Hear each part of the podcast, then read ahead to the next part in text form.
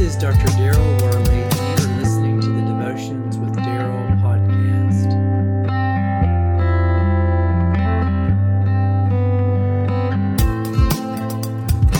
Has anyone ever broken a promise that they made to you? Broken promises can be one of the most hurtful things that anyone can do to you.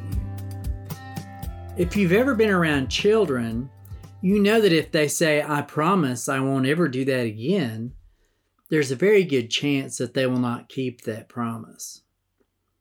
Breaking that promise is often not intentional on the child's part, but simply something that they forgot in the future. Think of how many times you may have promised to get something done and then simply got caught up in life and completely forgot about it. When someone makes a promise to us, we want to believe that they will actually do what they say.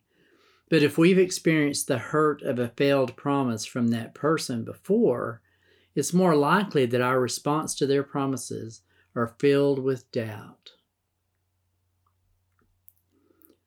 The sad truth is that people are not considered to be completely trustworthy. We are not people of our word, even if we try to be. Distractions or even unpreventable circumstances make this impossible for us to keep our promises from time to time. God does not operate this way, for He is all knowing, and when He makes a promise, He knows that He can keep it. We should be so thankful that God is this way. God is perfect and holy. It's impossible for him to be something that he is not. If God makes a covenant or a promise, it is the most trustworthy, unbreakable, perfect promise ever to be spoken. An example is when God told Abram that his heir would come from his own body, and he took him outside and said, Look at the sky and count the stars, if you're able to count them.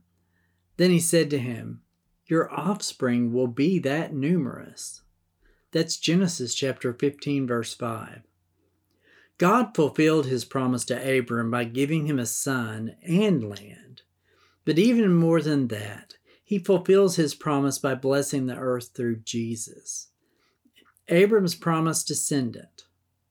Now, all those who receive Christ are recipients of the promise given to Abram. And if you belong to Christ, then you are Abraham's seed, heirs according to the promise. Galatians chapter 3 verse 29.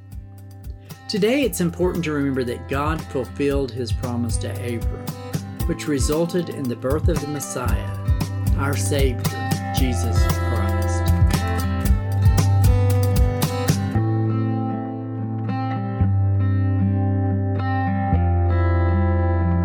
God be with you till we meet again. Until next time, this is Dr. Daryl Worley, praying that you have a blessed day filled with the richest blessings from